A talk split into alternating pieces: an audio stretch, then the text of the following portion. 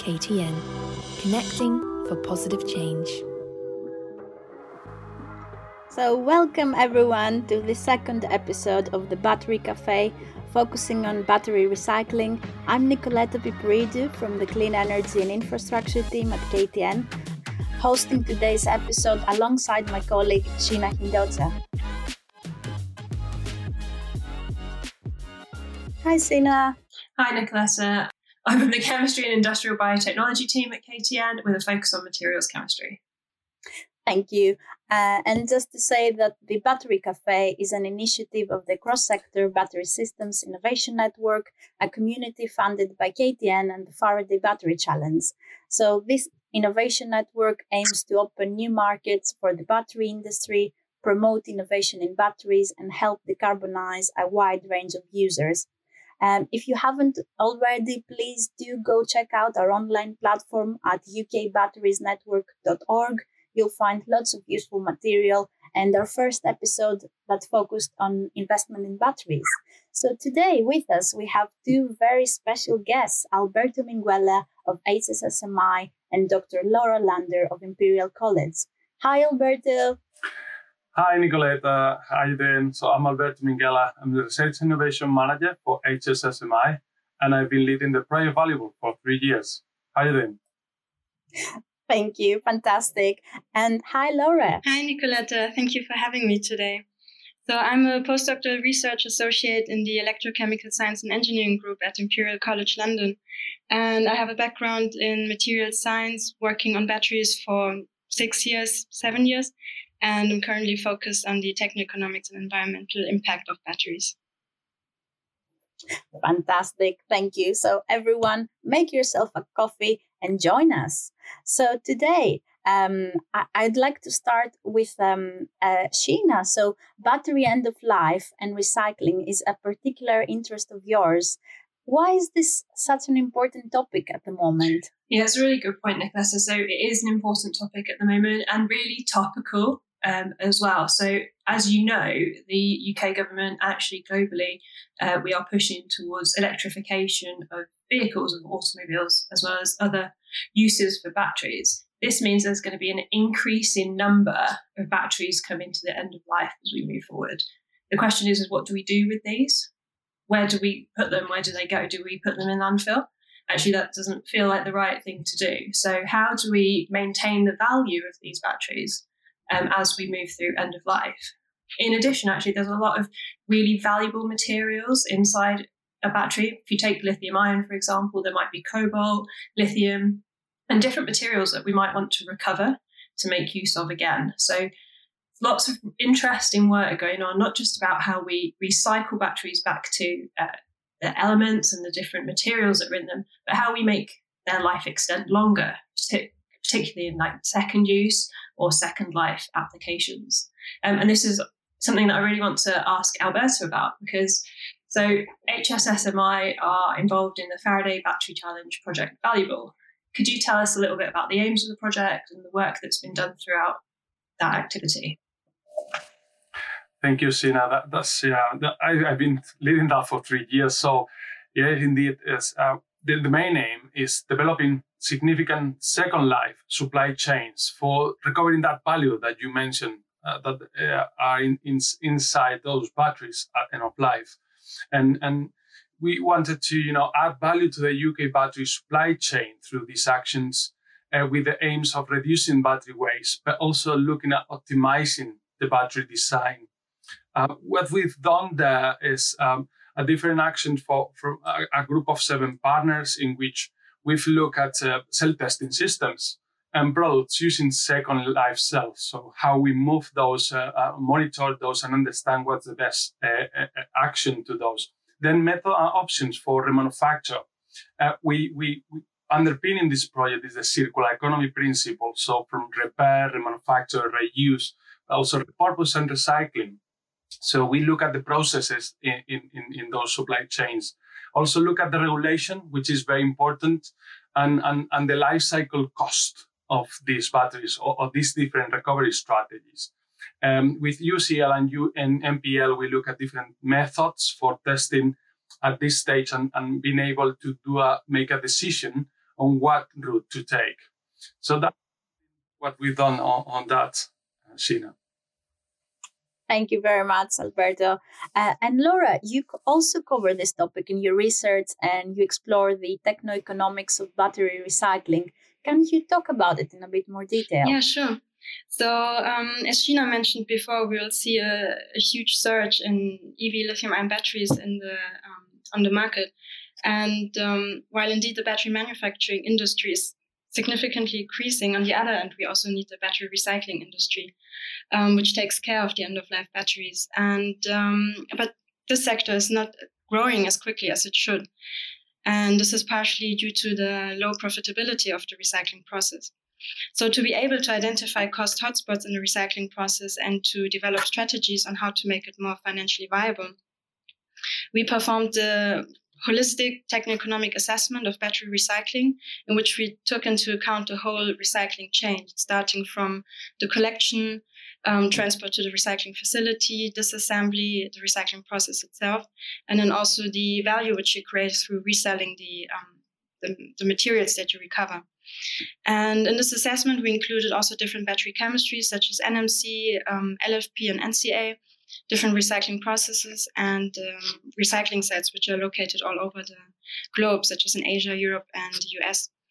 And through the study, we were able to compare the recycling profitability across a large number of parameters and also to decide under which set of conditions we can create a financially viable recycling process and ultimately how to incentivize the expansion of this industry sector. Thank you very much, Laura. Um, that was excellent. And um, Alberto, uh, last year, HSSMI published an interesting report on the different end of life strategies for EV lithium ion batteries. What are the different considerations that need to be taken into account?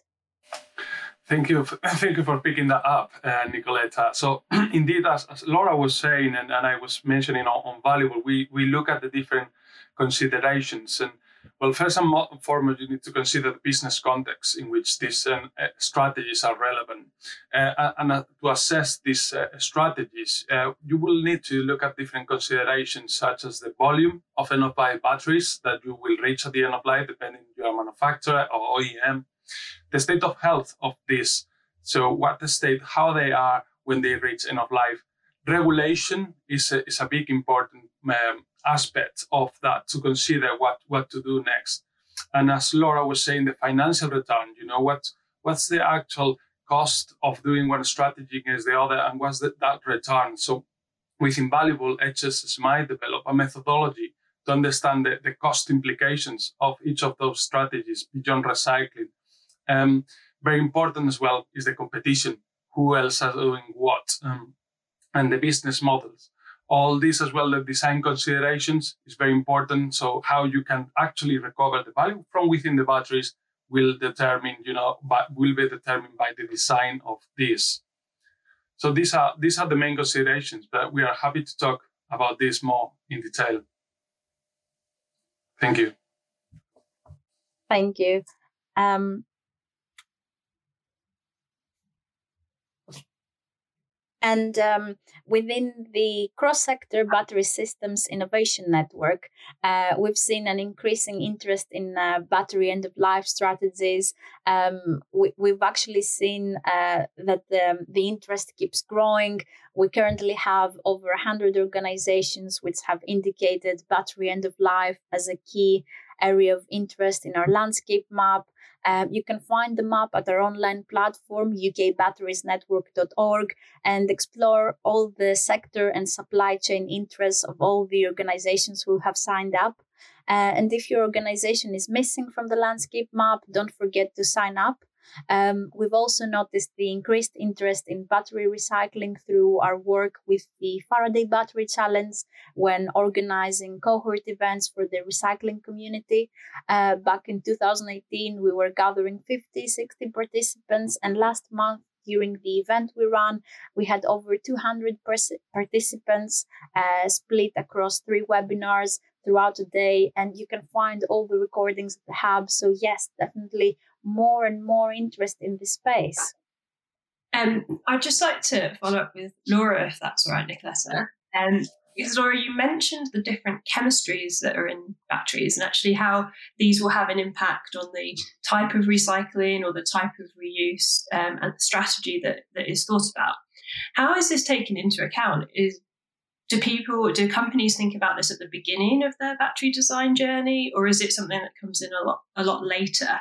Um, is it a secondary consideration at the moment? Um, I would say right now it's more of a secondary consideration because obviously the battery manufacturing industry is much more advanced and hasn't really thought about the impact on the recycling at the end of life. Um, I think a big factor for the um, or the impact of battery chemistries on the recycling industry is obviously the value you can create from from the battery itself because um, as you mentioned high value materials such as cobalt and nickel um, are only in NMC batteries, so you create much more value out of those batteries and make a higher profit. Whereas, for example, LFP batteries, iron or phosphate, they are not as valuable, so the profit you will make from reselling those will be will be much lower. So I guess this will be also a consideration which process processes you will choose um, for your recycling, how how deep you dig to recover your materials. Yeah, that's that's really interesting. It actually leads me on to another question. So, when you think about the life cycle of batteries and the environmental impact, how is that kind of measured? Is that taken into account into your research at the moment? Is it the impact of the recycling process? How do we look at that? And is that a consideration at the moment? Um, I think it becomes more and more um, a factor in the life cycle assessment um, of the of the overall life cycle of a battery, and um, the importance of recycling yeah becomes more important, especially now that the circular economy way of thinking is more and more adopted in the battery community. And what is also very important is that we recognize that recycling is not necessarily always good. So obviously, depending on the process you apply, you have high energy um, consumption, you have harsh chemicals that you use, which on the, their own end um, create another environment, negative environmental impact, which you have to take into account. Um, so to have a overall positive impact on the environmental footprint of the battery through recycling, I think the research community has to work towards a more sustainable recycling process itself also. Yeah, that's great. Thank you. Um, and Alberto, what do you think about uh, the role of uh, data and battery monitor monitoring uh, can play in end of life strategies? So that, that's quite quite interesting. Um, in, in, in fact, you know, data uh, will will enable these strategies and, and, and the recycling to to actually flourish and have a, a, a, a lowest lowest uh, environmental impacts uh, if you understand what has happened to that battery throughout the life cycle, and furthermore, you got certain uh, element testing testing devices or, or, or the uh, uh strategies to to to understand that will enable uh, the decision making of those receiving the batteries and end of life or, or the OEMs that produce those batteries to, to really make a, an informed decision and take the, the, the best strategy to recover the, the most valuable parts of, of the battery. So I, I believe the the, the, the role is very, very important on data and battery monitoring. Thank you very much, Alberto. Uh, and thank you for your excellent insights so far. But there is one last question that comes to mind. We're talking about end of life sustainability. So, how about the whole life cycle of batteries and the ethical supply of raw materials? What do you think, Laura? Um, it's a very complex question, and uh, a lot of factors have to be taken into account. Um, regarding the ethical um, supply of materials, I assume you target the, the mining of cobalt, and the, this, yes, is, this is a very big issue. And but what I've personally found always interesting is we have alternatives on the market. There's there are LFP batteries which do not need cobalt. And um, the only negative point with LFP batteries, or why they're not as much or as widely used as uh, NMC chemicals, is because they um, they have a lower performance. So this is why they don't find as much acceptance in the industry. And I feel we also have to tackle this problem on a consumer and industry level. So could we accept to have a bit lower performance, make a sacrifice in our standards or in our comfort, and accept a technology which is maybe not as high performing as an NMC battery?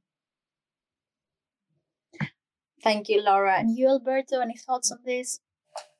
Oh, definitely. I mean, you, you need to understand where, where the things are coming from to, you know, to, to understand the, the impact of your products. And, and there are elements of, for example, the battery passport uh, concept is very, very useful for that, in which, you know, there is a digital um, a digital identity of, of a battery, and you can trace that uh, to the to the mining and then really understand whether it has been a, a, a major social impact there.